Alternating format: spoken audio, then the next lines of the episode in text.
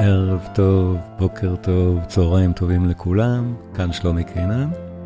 ולפני שמתחילים, הקורסים הדיגיטליים שלי עולים לרשת, יש כבר קורס חדש על מאלר, קורס נהדר, כולל גם ברוקנר, כולל כמה וכמה מפגשים, הכל בווידאו, ולינקים בתיאור של הפודקאסט.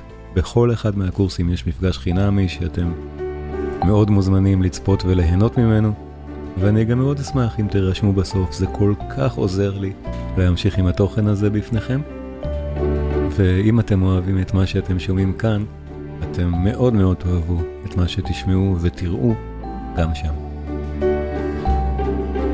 היום, פורה, הרקוויאם וקטעים נוספים. האזנה נעימה. פורה והרקבים שלו. אז uh, כמו בפעם הקודמת, uh, דיברנו על מוצרט והרקבים שלו, והתחלתי בדברים אחרים שלא היו הרקבים. אז גם היום הלחין כמו, כמו פורה, כדאי להלחין ולהתחיל בדברים אחרים שהם לא הרקבים. Uh, יש לפורה עוד כמה יצירות נהדרות, האמת שלא מספיק. אני, אני אכנס לזה גם קצת. אבל יש עוד כמה וכמה יצירות נפלאות של פורה.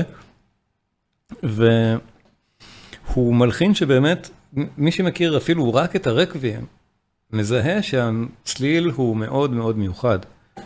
אה, באמת פורה יש לו צליל מוזיקלי מאוד מיוחד, וגם מי שמכיר את הרקבים יודע שזו יצירה מאוד אה,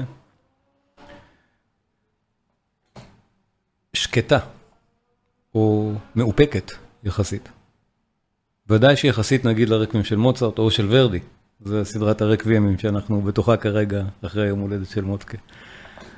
ופורו באמת מלחין, מלחין מאופק מהסוג הזה בכל, בכל היצירות שלו, ואנחנו נשמע, האיפוק הזה הוא יפהפה, ויכול להיות שזה גם עניין צרפתי, כי אנחנו מדברים פה על בית הספר